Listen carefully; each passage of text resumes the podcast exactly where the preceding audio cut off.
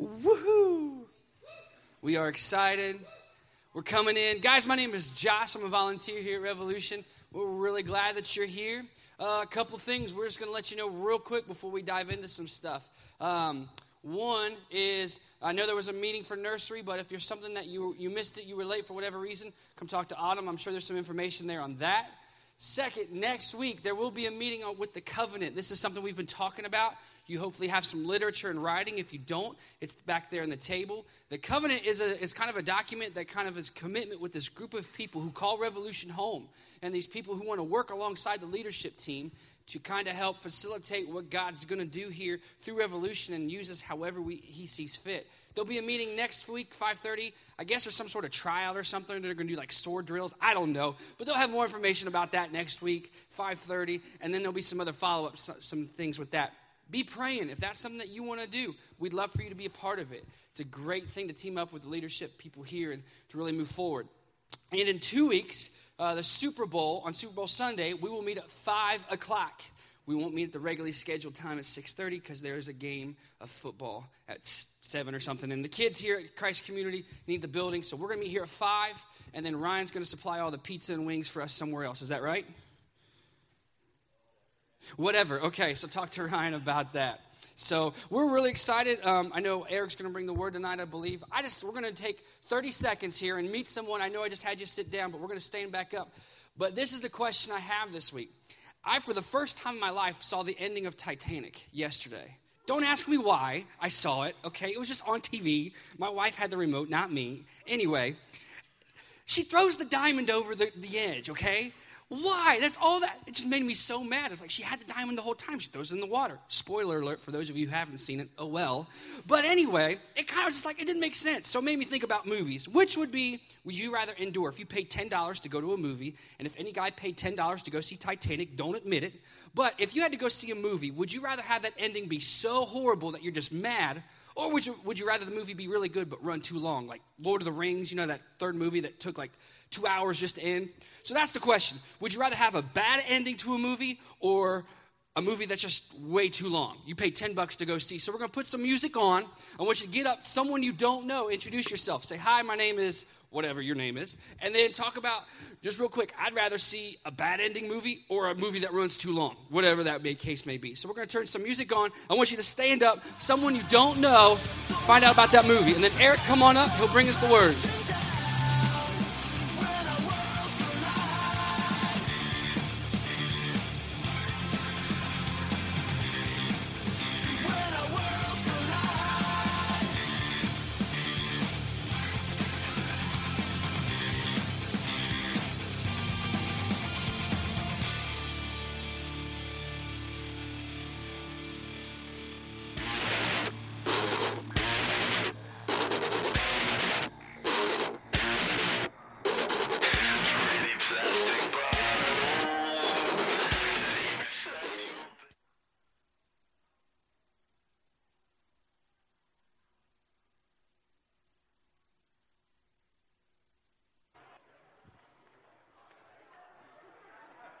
How's it going, Revolution? Sweet. So, by your excitement, I know that you all said that you would rather see a movie that runs way too long, right? Right? See, pretty much everybody. Um, yeah, I would definitely see Lord of the Rings over Titanic. Thanks, Josh. Thanks, Josh. Um, all right. Um, so, this week we are getting into a, a topic. Uh, that kind of flows directly from where David was at last week. Last week, David taught on depravity, um, just our general state as human beings before God, uh, where we have no ability to be righteous before God without the work of Christ. So tonight, we're going to talk about how does that work? How did, how did Jesus make that work on the cross? How, how did he make a way for us to be right before God? And we call this atonement or specifically tonight, we're talking about penal substitutionary atonement, which um, is just like um, that comes from the word punishment. Uh, which, which is kind of like the, the penal system in the United States, where you've got the prison systems. So that is that's punishment and substitution, where Christ has stepped in our place to take our punishment to make us right before God. Um, so we're getting into that tonight. And, and as David kind of laid out last week, he did a great job of, of um, laying down the gospel and what that actually means. And, and so I wanted to reiterate that. We've got some new people here tonight. We want to make sure that everybody is fresh on the gospel at all times. Uh, and I think it's very important for us to preach the gospel to ourselves every single day so that we know where we stand before God. We know what he, He's done for us, and, and we'll, uh, we'll move from there. So, um, at the beginning of time, God created everything, all of the universe. He is the sovereign Lord of, of everything you have ever seen, everything that you can imagine, all of us, every thought we've ever had, everything. He created all of it. And, and, and what he did was he, he had the Garden of Eden where, where Adam and Eve were, were there, and he gave them like one rule. He's like, you can enjoy everything in the garden, which there was like probably cool stuff that we've never even seen before there. The most perfect place in the universe. And, and he gave them one rule that we, they weren't allowed to eat the apple or whatever. It was actually a fruit I don't know when it got translated to apple. But, um, and, and they disobeyed, right? They rebelled against God. They said they knew better than God and ate it anyway, which infected all of humanity with sin. And as Dowdy talked last week, uh, this is so deep within us that we cannot possibly please God. That every motivation behind our even good actions has a lot more to do with us than God. And so, and, and tonight, um, I'm going to focus on the next part of that equation, which is God sent Christ, his, Jesus, his Son, to earth to, to be the perfect life that we did not have the ability to have anymore, right? That since we're infected with sin, we do not have the ability to, to live righteously like Adam and Eve were supposed to, like we were supposed to. But that Christ came and he, he lived that perfect life and ultimately took our punishment that we deserve for our rebellion against God so that he might make a way for us and God to be cool with each other. And at the end of time, he's going to make it all right that, that those who believe in him are going to be reconciled to him, that we would be in perfect relationship with him like it was back in the, uh, the garden. So tonight we'll focus on what Christ did specifically on the cross. This idea of atonement. I've heard it many times called at one ment, which is kind of cheesy, but it makes a lot of sense. It's this idea of making things right between us and God, bringing us together. The Bible says that we are actually um, that we are actually enemies of God. We like to think a lot of times that oh, me and God are cool, right? Ha- just for half a second, how many of you before you became a Christian thought that you were like basically a good person? Right? Most of us. And probably the people that didn't raise their hand were the ones that were like born in the church. Um, right? So they, they have always, they have always uh, kind of had some level of a relationship with God. Um, or maybe that's kind of the background where you come from, and, and that tells you exactly why you thought you were okay with God. But um, we, we're not ever like cool with God, right? If we're not in Christ, we're, we're not cool with God. We don't get to just um, say, well, I'm basically a good person. At least I'm not Hitler. At least I'm not like a Satan worshiper. So, like, I'm cool with God, right? I'm not a terrorist. I don't blow people up. So, those are the people in hell. And Dowdy kind of touched on that a little bit last week, where um, that's not it at all, right? That we all deserve hell, not just the ultra bad people. It's not um, those who don't follow the American dream or whatever it is. Um, that's, that's not an accurate picture of what hell is like and what it's about. And so, Christ began the, his, his work to bring us in right relationship with him on the cross. And, and this is kind of a picture of God's love, right? Whenever we hear the word God is love or the phrase God is love, um, I think we miss part of the picture typically because we think God is love, which means he just wants to bless me, versus what's happening on the cross is God is displaying his love and justice, right? Both in, in equal measures on the cross, we can, we can see that image. You know, and the fact is that it was necessary that God, or it was not necessary at all for God to save anyone. He didn't have to. He didn't have to send Jesus, and he would have been perfectly justified because he's a just God.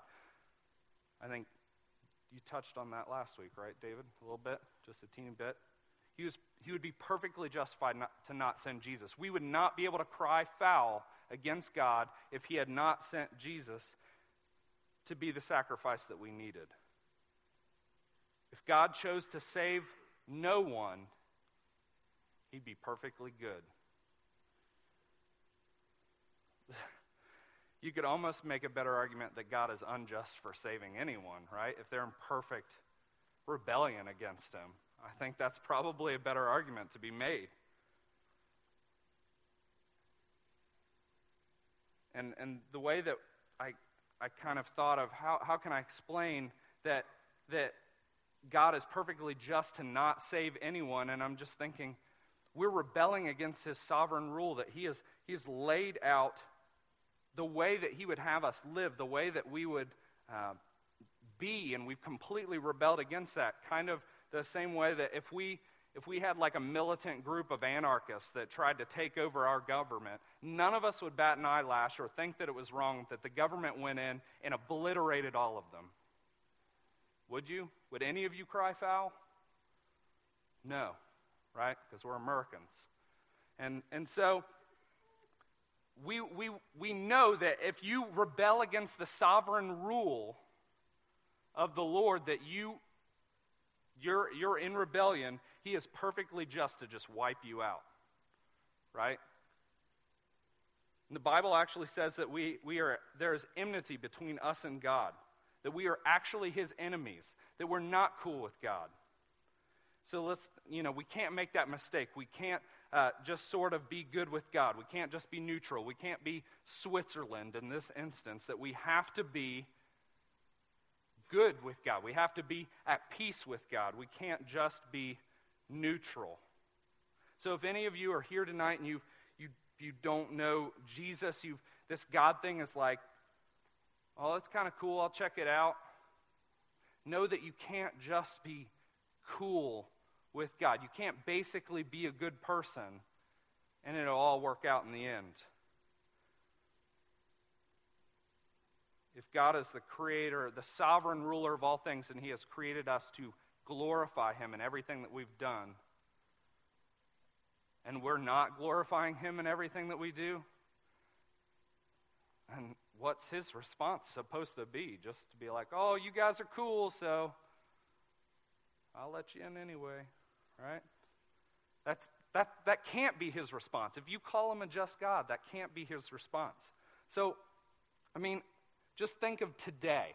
How much of today have you spent glorifying God in everything that you do? Has anybody done that today? Nobody's going to raise their hand. and this is a Sunday, which is like, you've been to church three times already today, so that means that you're extra holy. No, that is not it at all. How much in the last hour have you spent everything that you've done glorifying God? None of us could say 100%. None of us could say that everything we've done has been 100% for glorifying God. And Dowdy and I were actually talking about this um, like a week ago that even whenever we're doing something that is specifically glorifying God, like worship or service, we're still not 100% glorifying God because there's always going to be some part of us that is not 100% into it. If there's one ounce of your body during worship that is not 100% giving it all to Jesus, then you're not fulfilling the purpose that God made us for. You following me? I don't know if you actually mentioned that week, that last week, uh, Dave, but um, you and I talked about that actually like right before church or or something last week, um, and that has been like eating me up all week. I don't know about you guys. I don't know um, about what Dave's sermon last week did to you guys on the inside, but like I have been so aware of how much I suck this week how much I don't spend glorifying God, how much of me is not devoted to Him. So it's nothing but grace that He would save anybody. Um, in fact, if you guys, you know, were to look at Scripture, uh, God didn't give a second chance to any of the angels that rebelled, right? None of them. Jesus didn't die for any of them. He didn't give Satan a second chance. He didn't give any of his angels that fell with him. He didn't offer grace to any of them. And he is perfectly just. You guys can look that up in 2 Peter if you like. So, um, we're going to transition here into our text, which I think I forgot a Bible. Here's one right here. We're looking at Hebrews chapter 9, if you guys want to start turning there. And we're going to look at how Christ satisfied the wrath of God that, he had rightly for sinners. We're looking at Hebrews 9, 12 through 15, and 22. If you guys don't have a Bible or for the Bible at home um, is not easily readable, take this home with you. We think it's a faithful translation. I'm getting to fall in love with it as I use it more and more. And, uh, and I hope that, uh, that you guys would, would take this with you and that you would spend time in Scripture uh, as much as you can. Uh, because that's going to be the best way for you to grow, not, not to show up here once a week or, or whatever. It's, it's spending time in Scripture on your own and discussing it with others that you're really going to grow. So if, if this is the Bible that, that might help you to do that, please take it. It's our gift to you. Um, I think we're on page 730, 731. All right, let's, uh, let's start in verse 12.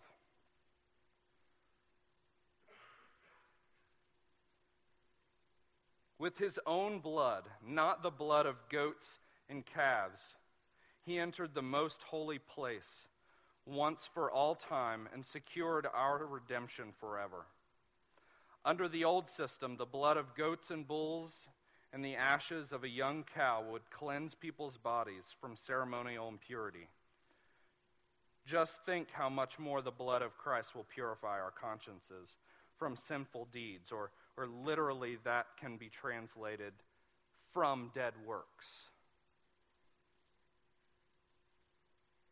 So that we can worship the living God. For by the power of the eternal Spirit, Christ offered himself to God as a perfect sacrifice for our sins. That is why he is the one who mediates a new covenant between God and people, so that all who are called can receive the eternal inheritance God has promised to them. For Christ died to set them free from the penalty of sins that they had committed under the first covenant. Jumping down to verse 22. In fact, according to the law of Moses, nearly everything was purified with blood. For without the shedding of blood, there is no forgiveness. So, back in the, back in the Old Testament, uh, Jewish people had to make sacrifices regularly. That every time they sinned, you know, depending on what the sin was, they had to make a sacrifice. They had to bring an animal, um, and the animal would have to die. That blood had to be shed for them to have forgiveness with God. That their sins were so serious to God that blood had to be spilt. that something had to die. It's this image that sin is, the result of sin is death. And so something had to die in their place. They had to give up the very best of their flock, their, their best animal. This is the way that, like, these people supported themselves. That's like saying um, you, would, you would give up, um, if you're, you're a photographer by trade, you are giving up your camera, right? You wouldn't even have a way to make money then. Or you're giving up uh, something that is key for you doing day to day life. It was a major sacrifice. It wasn't the 10% or whatever it is that you're told to tithe. This was a major sacrifice. And this, this sacrifice would be the only thing that would appease God so that he would withhold his wrath on their judgment. And this system was like an incredible source of grace. That their, the seriousness of, of their transgressions, of our transgressions, is infinite against God. That no matter how many sacrifices they made, it would never fully cover the, the seriousness of their sin. That they could never sacrifice enough, they could never give anything up enough to satisfy God. But this system that God set up, He made it possible. He made a way for them to, to have a right relationship with Him. And the same goes for us. No amount of, of, of uh, donating or, or do gooding or service or um, anything is going to help you get closer to God or is, is, is going to make God think you're better or, or make you righteous before God. That I can stand up here once a week or once every couple of weeks and, and teach Scripture, or I could go out and I could serve people, or I could tithe this amount of money, or I could um, spend every day doing something Jesus oriented or something that's Christian, and I can only listen to K Love, or I, I, I only wear Christian t shirts with goofy sayings on them. I can do all of these things, and God will never think Eric is righteous ever. I could be the best and still fall far, far short. And right here, if you guys, I encourage you to study Hebrews. It's like, I think it's my favorite book of the Bible, if I had to pick a favorite, right? It explains to me so much of how the Old Testament and the New Testament uh, work together and how God has made covenants with man throughout Scripture. But if you look at Hebrews 10:4, which you don't have to turn there now, it says that the sacrifices were not enough. That yes, God made this the way that they would be right before him, but it was still not enough. There was an incredible amount of grace being given in those, those sacrifices. That if you looked at Hebrews 9:23, it would say that a better sacrifice was required. Or Hebrews uh, 9:25 and 26, it says that only Christ's sacrifice would be sufficient. And that's what that's what I want to get into. Uh, Christ's death on the cross uh, took care of some of our needs, uh, four major needs that I identified uh, while studying for this particular message. And I wanted to go through those with, with you guys, and it, it starts right with where Dowdy left off. That the penalty of sin is what? The wages of sin is death. Right? The very first curse of sin is death. We deserve it, right? Adam and Eve, if they would have never sinned, would have lived forever. And that's not just physical death, but that's the spiritual death whenever we no longer have a connection with God. And so, Christ's sacrifice on the cross, his dying on the cross in our place, he, he became our, our substitute, that we would not die, but that he died for us.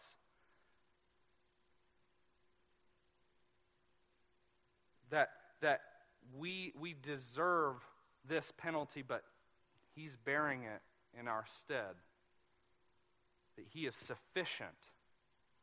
That the wrath of God is satisfied in that sacrifice because He is perfect and holy. The second thing that happens on the cross is this idea of propitiation, which I'll explain here in a minute. But that we actually deserve God's wrath. Not only do we deserve death, but we deserve punishment. Death is not enough of a punishment. But that our transgressions are so infinitely evil against God that we deserve an infinite punishment that would go on forever and ever and never end, that we would be completely without God. That um, Romans 2 5 through 8, I think Corey's got that. He'll throw that up. It says, uh, But because you are stubborn and refuse to turn from your sin, you are storing up terrible punishment for yourself. For a day of anger is coming when God's righteous judgment will be revealed. He will judge everyone according to what they have done. He will give eternal life to those who keep on doing good, seeking after the glory and honor and immortality that God offers. But he will pour out his anger and wrath on those who live for themselves, who refuse to obey the truth and, and instead live lives of wickedness. That Jesus not only took our punishment of death, but that he took our punishment for sin, the punishment for our rebellion, that he not only made us neutral with God, but that he made us righteous before God, that his sacrifice uh, propitiates God, that it, it gives us a, a, a, uh, a, a right standing before God, that we are now in a, in a positive standing before God. It's basically this idea of like a bank account where you are in the infinite negative. Maybe the death that he took for you brings you back to neutral, but the righteousness of, of Christ in that sacrifice that he offers to us brings us to positive, that actually makes us righteous before God. And actually, in two weeks, we'll talk about this idea of imputed righteousness um, in, our, in our standing before God. And not only that, but that He reconciled us to God, that He didn't just make us righteous, but He, he brought us closer to God, that He took away the sin in which we were slaves to that we were chained to sin, that we could not possibly get away from it. Like Dowdy talked about last week, where you could not do good. You cannot be righteous on your own. And Christ took those chains away, He unbound us from sin. The idea of this word redemption literally means that we are bought back from our sin that he paid the payment to buy us back from the sin that we were stuck to, that we couldn't get rid of on our own. Um, there's actually a song that I heard for the first time this weekend at Scioto Hills um, called Man of Sorrows. It's a very cool song by Hillsong. And the bridge just perfectly wraps up these four points in particular. And it goes like this Now my debt is paid, it is paid in full by the precious blood that Jesus spilled. Now the curse of sin has no hold on me. Whom the Son sets free, oh, is free indeed. That not only did he pay our, our penalty of death, and took our punishment for the wrath of God that, that He rightly had for us. That He, he brought us closer to God through removing our sin and, and, and allowing us to conquer sin.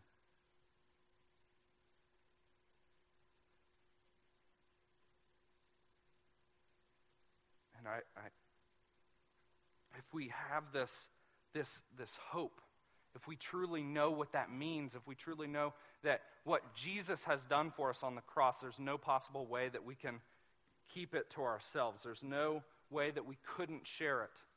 You know, people who under, truly understand what it took for Jesus to atone for our sins and what he has done for us will naturally overflow in worship, will naturally overflow in, in service for the sake of the gospel, will naturally overflow in sharing the gospel. There, there's no way that if you have news that good and you truly understand it to be that good, that you would just keep it to yourself. And that's what we've been talking about. This idea that this, this great commission, we cannot be apathetic about it. That, that is not an option. That if we truly understand what Christ has done for us, that we would go out and share that with people. We can't be afraid. And you know, that's, I think that I don't know if you guys have ever felt incredibly uh, burdened by the people around you that don't know Christ. That if, if you're around people every day and they are hopelessly lost, finding their satisfaction in working you know their job their nine to five job every single day or or saving up for their boat or or or just living this American dream life, or, or maybe they're completely satisfied in their families or their relationships or whatever. But if you see the emptiness of all these things, and you know that there is a complete joy in what Christ has done on the cross for us, that there is hope there for eternity, if we know that those people are going toward eternal punishment, how can we not share that with them? How can we not find every reason to tell him about Jesus. Jeremiah 29 says, But if I say I'll never mention the Lord or speak in his name, his word burns in my heart like a fire. It's a fire in my, burn, in my bones, and I am worn out trying to hold it in. I can't do it If we truly understand what Christ's atoning work on the cross has done for us, we should not be able to hold it in.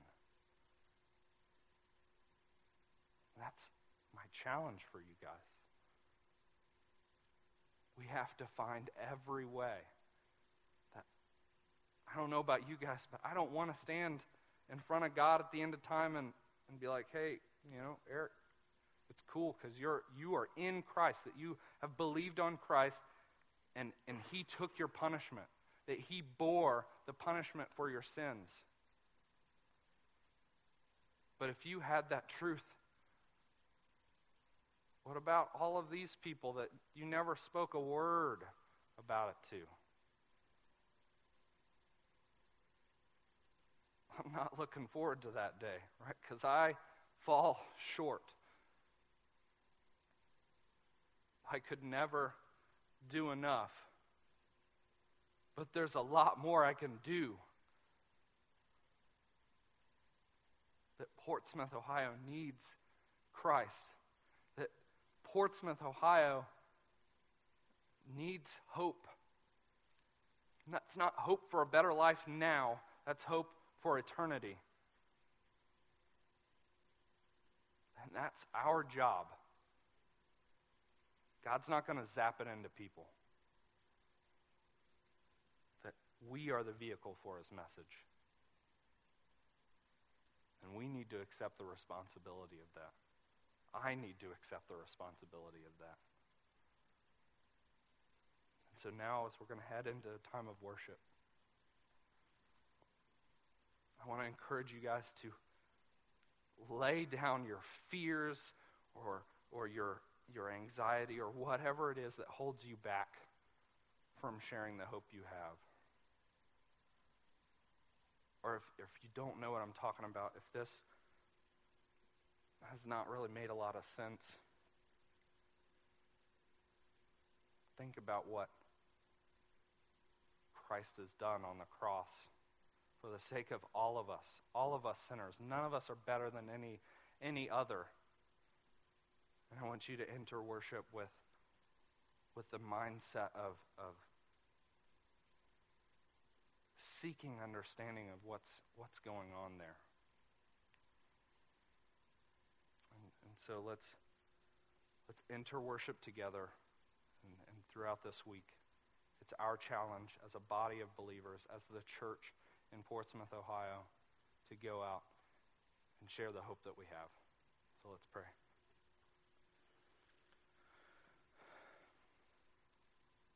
King Jesus, we are incredibly encouraged by what you've done on the cross for us. And we know we couldn't do it without you, Lord. I just pray that that you would break our hearts over that, that it would not just be this great thing that you've done for us, that is this thing that makes us feel good at night, that makes us uh, allow or allow us to sleep well at night with peace, God. Don't let it just be fire insurance for us, but let it be the hope that we cling to every single day. That it's not just about coming here once a week or going to church three or four times a week, God, but that it was about what you have done on the cross. And it is our mission as your church to go out and share that. God, I pray that that would be breaking our hearts every single day. That every person we talk to that doesn't know you would be an incredible burden on us. That it, God, I pray that it won't be easy. Don't let us lead easy lives. But let us go out and, and, and seek the kingdom that you have uh, been working to build for us, God, that we would go out and we would, we would share what you have done for us with reckless abandon. And I pray in this time we would lay down our fears and our anxieties and know that you're there for us, that you're the ones that you're the one that provides strength, God. I pray this in Jesus' name. Amen.